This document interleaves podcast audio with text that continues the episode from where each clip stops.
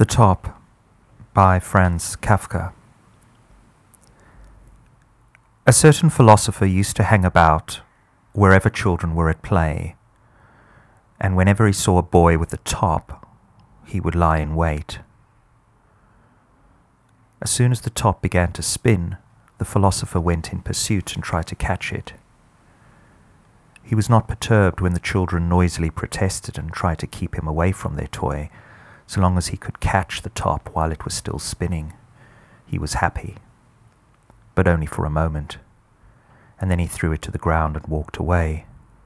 For he believed that the understanding of any detail, that of a spinning top, for instance, was sufficient for the understanding of all things.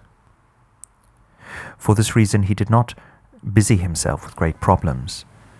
It seemed to him uneconomical once the smallest detail was understood, then everything was understood, which was why he busied himself only with the spinning top. And whenever preparations were being made for the spinning of the top, he hoped that this time it would succeed. As soon as the top began to spin and he was running breathlessly after it, the hope would turn to certainty. But when he held the silly piece of wood in his hand, he felt nauseated the screaming of the children, which hitherto he had not heard, and which now suddenly pierced his ears, chased him away, and he tottered like a top under a clumsy whip.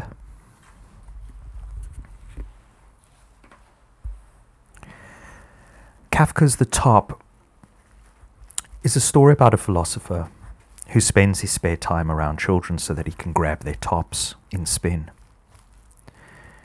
To catch a top still spinning makes him happy for a moment in his belief, quote, that the understanding of any detail, that of a spinning top, for instance, was sufficient for the understanding of all things.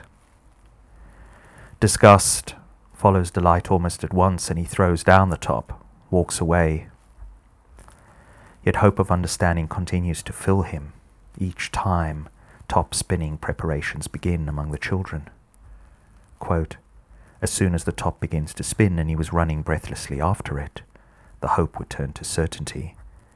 But when he held the silly piece of wood in his hand, he felt nauseated. The story is about the delight we take in metaphor. A meaning spins, remaining upright on an axis of normalcy aligned with the conventions of connotation and denotation, and yet to spin is not normal and to dissemble normal uprightness by means of this fantastic motion is impertinent. What is the relation of impertinence to the hope of understanding, to delight? The story concerns the reason why we love to fall in love. Beauty spins and the mind moves.